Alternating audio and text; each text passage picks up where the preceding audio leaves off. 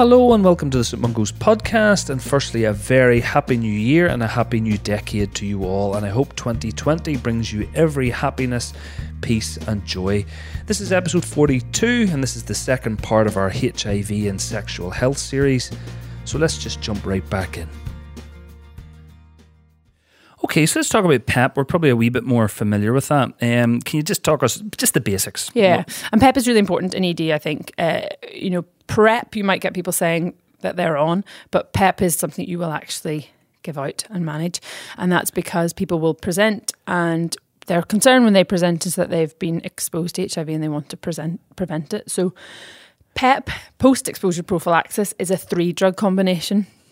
So there's there's the blue tablet of tenofovir and emtricitabine, and then the third one, which is raltegravir, which is a pink pinky red tablet, which is taken twice a day.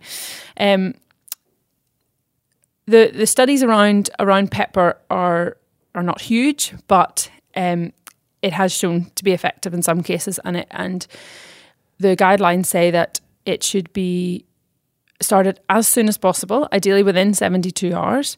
Um, but actually, really, what we would say to people is as soon as you think you've been exposed to HIV, come and access it, which is why they'll present to ED. Um, the majority of ones who present to ED, and we've looked at this in Glasgow, is with sexual exposure, and the majority of those are MSM. So there are certain criteria, again, based on the, the risk of HIV being acquired through that episode of sex. And we're going to come to that because mm-hmm. that's something I still struggle with a little bit. I kind of feel like I still have to go back and look at the book and the diagrams to kind of figure out is it high risk exposure, low risk exposure, should I, shouldn't I? So we'll see if we can kind of tease that out a wee bit. Um, but we'll stick with the drugs just for a wee second. Anything we need to know in terms of length of duration of course and side effects? Anything we should be telling our patients? So, um, the PEP packs in, in ED actually at the minute is a five day course to start off with. Very soon that's going to be changing to seven days. Um, and the uh, the reason behind that isn't isn't that important. But the reason that we do that is because at the end we want someone to come back and see us. It's 28 day course in total, and we want someone to come back for a review to check that initial HIV test is negative. So I suppose again that's the most important thing I can say. You should not give out H- HIV post exposure prophylaxis without doing an HIV test, and that's not to store it. That's to, to, test, to, te- to, test it because you're giving a drug against HIV. And if they happen to be positive, we need to know about that. And I would say that's the same in occupational exposure as well, um, which I know isn't common, but I think it's so important that someone has a baseline negative HIV test if you're giving them these medication. So the medication's 28 days in total. Um, the, the, the tenofovir emtricitabine, the blue tablet, is taken once a day, and the other one uh, twice a day, 12 hours apart. And, and I know that the side effects aren't always very pleasant. Can you tell me about those, or, or are they getting better? They're better. I mean, this new drug combination that we use, most people tolerate it okay. Sometimes a bit a bit of nausea, um, which does settle, um, or or other side effects that people can. But but to be honest, the, the older drugs that we used maybe five years ago had much more significant side effects. We used to have to give anti diarrhea meds or antiemetics with them, but we don't need to do that. And what anymore. about follow up? Yeah. So um, because of, of possible adverse effects, we do like to check uh, um, renal function and liver function at baseline. What I would say in ED is if you haven't done that, don't worry, that will be done at follow up. The most important thing is the HIV test. Um, they should be followed up within that, that first pack. So, whether in your hospital they give five days or seven days, the uh, follow up should be arranged before those medications run out. Um, in Glasgow, and I'm sure in other places, it depends what the exposure was. So, if it's sexual exposure, they'll be followed up at, at the sexual health services. Um, if it was another type of exposure, it's usually um, infectious diseases or occupational health, but usually infectious diseases see them for the duration of PEP. And at that time, um, we can double check on the renal function, liver function, make sure that HIV test is negative, check other bloodborne viruses. So it's really important to check hepatitis B status as well, because these medications will, will be active against that, and also vaccination. Um, if if required and hepatitis C status. Um, and then we would usually follow up somebody at the end or in a few weeks after PEP just to make sure they're doing okay. And then HIV tests after that. So, how. How soon can you confirm that they've not acquired HIV? So we would uh, do the first test four weeks after the completion of PEP, which is then eight weeks after the exposure. Uh, and that would be an antigen antibody test. And if that's negative, then we're done. Yeah, I mean, I mean, we pretty pretty sure our tests are pretty good at that level. We would probably re- recommend a uh, follow up after that. We can't check check hepatitis B for another two months, uh, or sorry, hepatitis C for another two months, um, and so we can do an HIV test at that time as well. So that would be twelve weeks after exposure. Okay, so let's let's take you on shift. Is that okay? Great. Times yes. are hard. you need a wee locum in A and E. Um, so let, us go around. You and I are going to go around together and see probably the three commonest uh, kind of types of cases where we um, think about bloodborne virus risk. And I, and I don't know if it's just me. Maybe I'm speaking on behalf of everyone. Maybe I'm not. Maybe it's just me. I kind of feel after all these years, I still don't feel confidently that I can. Um, determine risk and who should definitely get PEP and who shouldn't. So, anyway, I, I, thought I would take you around and just see how you would manage certain cases, what you would ask, what you would test, what you would do, how would you follow them up. Just very, very simple. See if, if, if we do it right or if there's anything we can learn. Is that sure. okay? So let's do the first one. So let's, we've been talking about it sexual exposure. So we've got someone who turns up, young female, She's had unprotected sex, didn't really know the person, um, and she's worried. She's heard about HIV, etc. So, how would you approach this case? So, um, it what what we do is we try and make a sort of a risk balance on on what we think that person as they sit the chances of them acquiring HIV from that episode. And the first thing I would say was it can be quite complex and it can take a while. So I wouldn't worry too much about doing that in ED actually, because I appreciate that that that it's not your specialist area and also you're under time constraints. Um, what normally things I would ask anyone who presents is who they had sex with, what they do know about them. So anything about their background, anything they, they told them. So this lady, um, you know, and do you know any, do you know anything about him? Is he a friend? Is he nothing? Do you know anything about his history? So is he does he have sex with men as well as women, or does he use drugs? And if he uses drugs, does he inject drugs? Um, what type of drugs? And all of those are trying to make me think what that what the chances of that person that she had sex with is of having HIV, uh, and then the type of sex. So um, oral sex, for example, extremely low, pretty much is no, no risk of transmission. Receptive anal sex, and by that I mean um, uh, being the sort of bottom partner receiving anal sex, uh, much, much higher.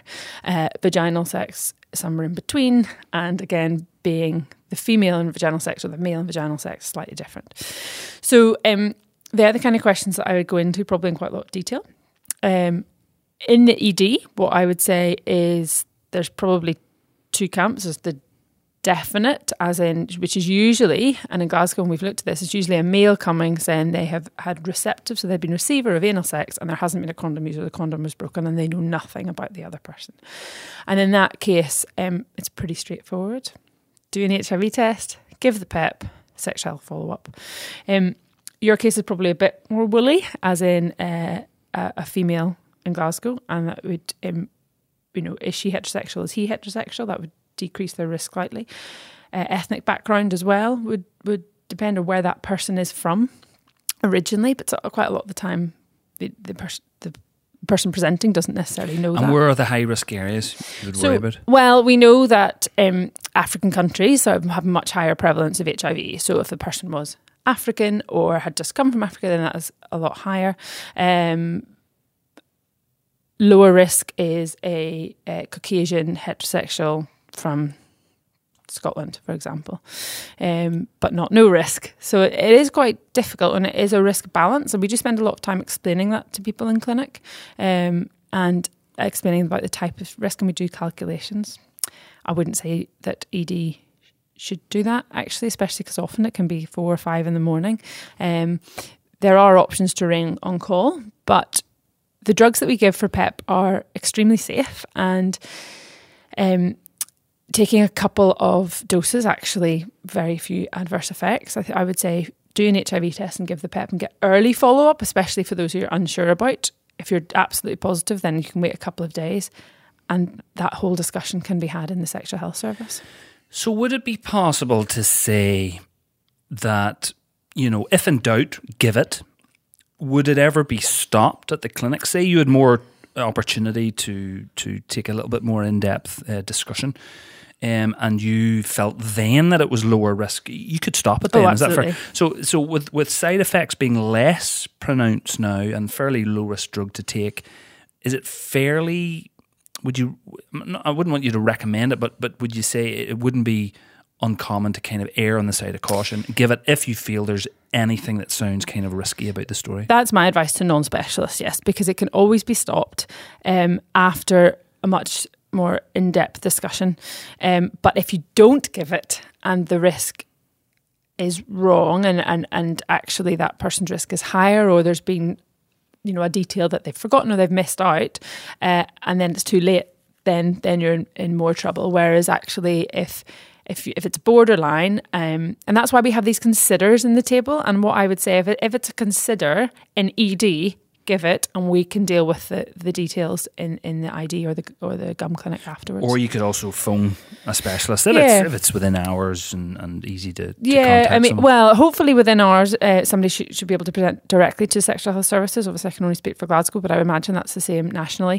Um, out of hours, there there will be an ID on call, but I would say most of them would probably say similarly, give it and follow up in, in the sexual health services, ideally the next day or the day after for a much more in depth discussion. And I think that's better for the patient as well, um, because then they are getting uh, probably you know more of a specialist opinion and a, a risk balance on on what their actual risks are of, of bloodborne virus. And follow up is it typically self referral? Now we're speaking of Glasgow um, mainly here, but uh, Yeah. generally they, they kind of self refer, or should we be making formal referrals? So we've changed this over the last couple of years in Glasgow because um, we found that, of course, it's going to be people who don't self-refer, um, and then, and I think anyone who who presents who has gone to the bother of presenting to ED to be concerned about their HIV risk should have some sort of discussion about harm reduction or ways that they can reduce reduce their risk for HIV and other STIs and bloodborne viruses. So we have changed it slightly so um, that there is a, a f- an email and a phone number, a secure phone number that at any time of day the, the ED doctor can phone and leave the uh, securely leave mes- a message or can email a kind number and then the sexual health service will follow that person up. okay, so just thinking the real basics. What what tests would you do, and, and what advice would you give them? So, um, recommended baseline tests include renal function, liver function, um, HIV, hepatitis B, and here, um, in our labs, if, if they're core antibody positive, they would automatically go on to surface um, antigen, and hepatitis C, um, and obviously an HIV test. My advice would be if you're time pressure, if you're not sure, just do the HIV test, and then the, rest can be done at follow up. But if, if everything else can be done, that that's great. Um, advice I would give them would be, um, please ensure you get your follow up, and earlier follow up best. So although we will actively pursue people from sexual health, uh, sorry, people who've had sexual exposure to HIV, you know, if they don't answer their phone or if or or anything, then that's going to be more difficult. And also try not to worry too much, try not to be anxious, especially about these grey area ones. And my advice to ED staff to tell the patient would be, I'm not 100% sure, but let's give it. It's a it's a pretty safe drug and you can go through the details with the specialist in the morning. And that you by giving that drug, I would also try and emphasize to them doesn't mean that you think they are definitely going to acquire HIV because there's a lot of anxiety associated with this and we would try and uh, and manage that as soon as possible. I mean, you mentioned side effect profile isn't that bad um, anymore, but what, would, would you mention any of them to the patient or? I mean, uh, it's really difficult because obviously, if you read the insert of the medication, there's lots there. Yeah. Um, but Commonly speaking, what, yeah, a little bit of nausea, a bit of GI upset would, would be the most the most common ones. Um, remember, we're giving this for a short time as well, and in some cases, we may stop it after a couple of days. Uh, if the side effects are really bad, uh, then then we obviously can can give other medication, to try and manage it like antiemetics and things. But that's really quite rare these days. And I think one of the things to emphasize as well is the, the, the, the mention of to give it within 72 hours, but it's it's not that you can safely give it within any time within 72 hours. It's actually better given as early as possible, but after 72 hours, there's no effect. Yeah. But you got to give it as early as possible. Is that right? Yeah, and actually, what I would do in clinic if someone presented for PEP, often I would um, have a very brief chat, and in that can decide, yes, I'm going to give it or no, I'm not. I would get the drugs, I would give them the first dose, and then afterwards, I would do everything else. You know, take their bloods. Obviously, in our clinic, we do the rest of the sexual health screen, vaccinate for Hep B if need be. All of those things we've done after I've actually got that first dose. Oh wow, so get it in really early. Yeah, yeah. Okay, that's that's a good point. Okay, so we go to the next patient, next cubicle, um, and it's a needle stick injury. So it's let's say it's um, a bin man, um, and he's a, needle in a bin, and, and he's managed to prick himself in the finger. Um, what what would be your approach to that patient? So, um, yeah, I think as as normal, I would get a bit more information from the patient. So, where he or she was, uh, what they were doing at the time, where they, when they realised they had the injury, did they see a needle sticking out of a bin bag? What they did about that injury. So, did they immediately bleed the area, um, not suck the wound, for example? Uh, as we're taught after after a needle stick injury. Uh, and then we would have a bit of a discussion about about the risk of bloodborne virus acquisition from that. Um, most people who attend are quite anxious, uh, and the fact is that it can be often quite difficult to tell what the chances are of, of there being uh, hepatitis B, C, or HIV infected blood in that needle at the time because we, we don't know much about it. Um, we know that HIV dies quite quickly outside the body, usually within a matter of hours when exposed to air, although it can survive a little bit longer in certain conditions.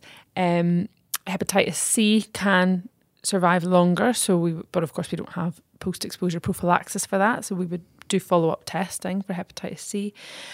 Um, I think in the emergency department, my advice would be to get all that information, and if if well, you can always phone infectious diseases on call uh, for advice. But if there's again, if there's doubt, um, do the baseline tests and um, give the medication, and then we can have a more in depth discussion. Uh, usually, usually these people are followed up in Glasgow in the infectious diseases clinic, and that can be done th- the next day. And I think I'm getting a sense that that's the vibe here. Is you know, th- th- there's not a lot of harm to taking it. Um, so if in doubt, if there's any risk or perceived risk, and you just can't make a clear decision not to give it, it's fine to give it, and others can make the decision whether to stop it early or not. Is that fair enough? I think yeah, that that that would be my message. Um, obviously, when you're given any medication, we need to double check uh, any other medication that person's taking, comorbidities. But actually, these, this particular PEP regimen has very few interactions, uh, and apart from significant renal failure or liver failure, that there's not many uh, contraindications. In those situations, you'd always phone a, specialist for advice, but my answer would be if if you're unsure unless it's really clear cut and you think the risk is low give it and refer quickly in and hopefully most services will see them within a couple of days and we can kind of work all of that out in the specialist clinic Okay, so our final case, and we would see this relatively commonly in Glasgow, sadly. Um, so a- any sort of kind of fight-related incident, you know, we've I've had recently, you know, human bites, um, you know, blood spatter in the eye, you know, fight bite. You know, they've punched someone in the face, and they, you know, they've they've um, damaged their knuckles or whatever. So all sorts of ways that, that it could be transmitted. So this is our next patient. What, what how would you kind of approach this? Any differently or, or much the same? Yeah, much the same as in a try and find as much information out about the incident, about the source uh, person, and what their what we're trying to think about there is what their risk of, of having HIV or another bloodborne virus is at that time, uh, and then about about the wound. So, what are the risks of HIV being transmitted through that that wound. Um, so, for example, a spitting or uh, is is very very low risk. In fact, no risk. There's been no documented transmission of HIV through spitting. Um, a splash injury, even lower risk, but obviously the the factors really depend on the sources. If they were HIV positive, how their viral load and how infectious any fluids that may have made into contact with the patient are. Um, if if there was a, a, a puncture wound, so a, a, a fight bite or, or a bite, um, then again it would depend on the puncture and again and as I sort of said before, how deep that was in the recipient, was there breaking of the skin, any chance of blood blood transmission or bodily fluids in the source where a viral load has been high enough to transmit HIV. There has been uh, no documented HIV transmissions through biting in, in frontline workers, for example, like police and ambulance staff. Uh, other transmissions that have been documented are uh, incredibly rare and work really extreme circumstances. So I would say the risk is low, but that's a very grey area and quite hard to tease out. Um, my advice, similarly, similarly to ED staff, is is is call an ID consultant on call if that's available to you. Um, and if in doubt, and once you've weighed up the, the pros and cons, it's okay to give PEP and they can be followed up very quickly in the ID clinic. Do you mind if I just ask you a wee bit more about determining the source risk? Because obviously that can be very hard, particularly when you meet random people in the street.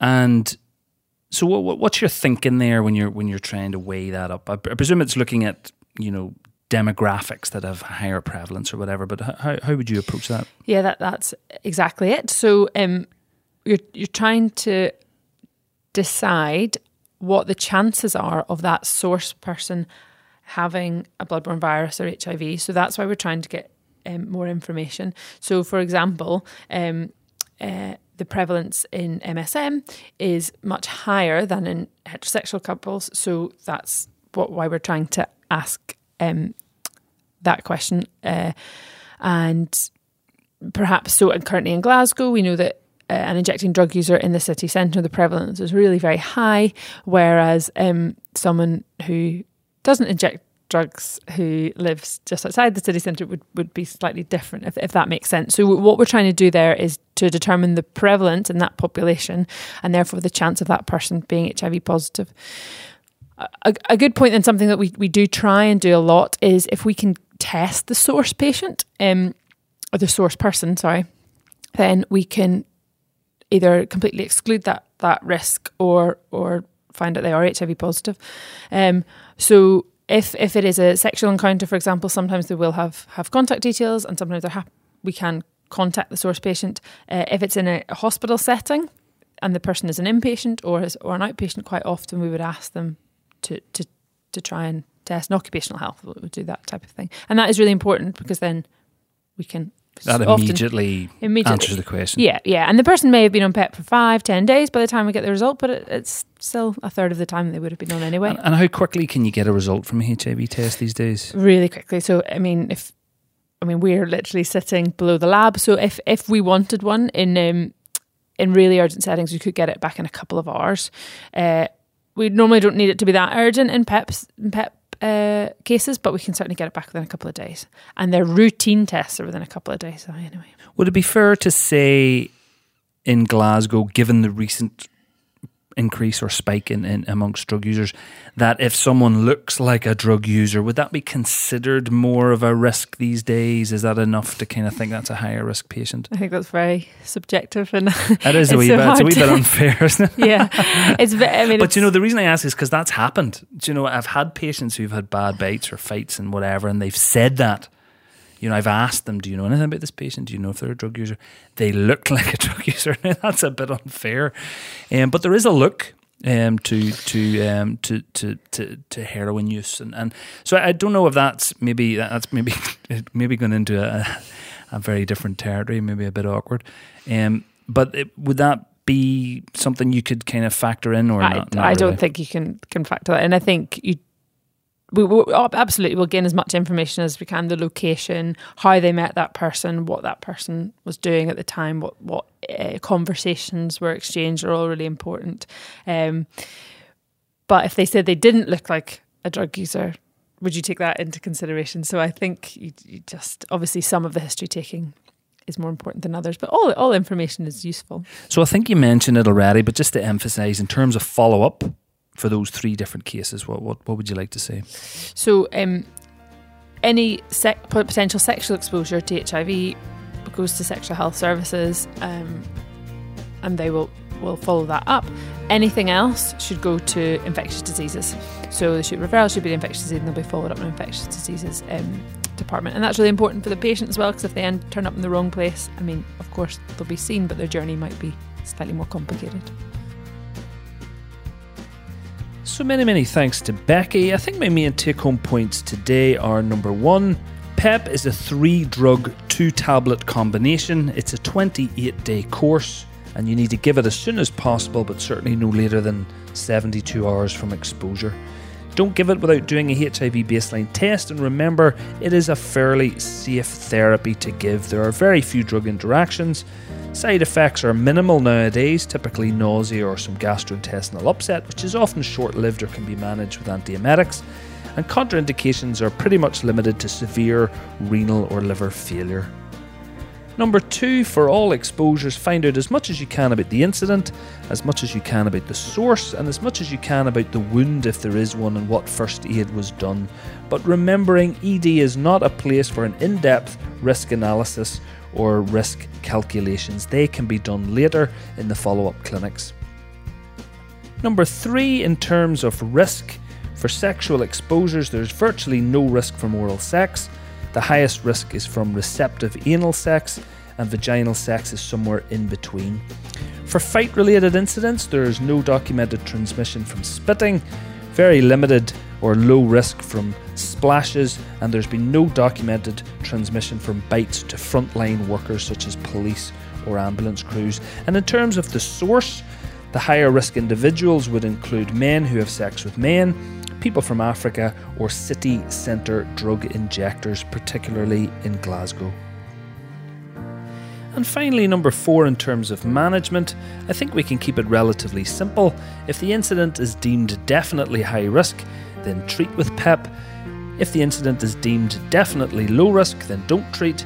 If it's somewhere in between, and it often is, if there's any element of risk or any element of doubt, then either contact the on call infectious disease doctor or it would be perfectly reasonable to give the PEP but arrange early follow up. The risk from one or two doses of PEP is extremely low, but the risk of not giving it to someone who should have got it is a lot worse. So many, many thanks again to Becky Metcalf. Many, many thanks again to you for listening, and a very, very happy new year to you. Please visit simungos-ed.com for lots more educational resources. Please give us a five star rating on iTunes if you haven't done so already. And until next time, take care.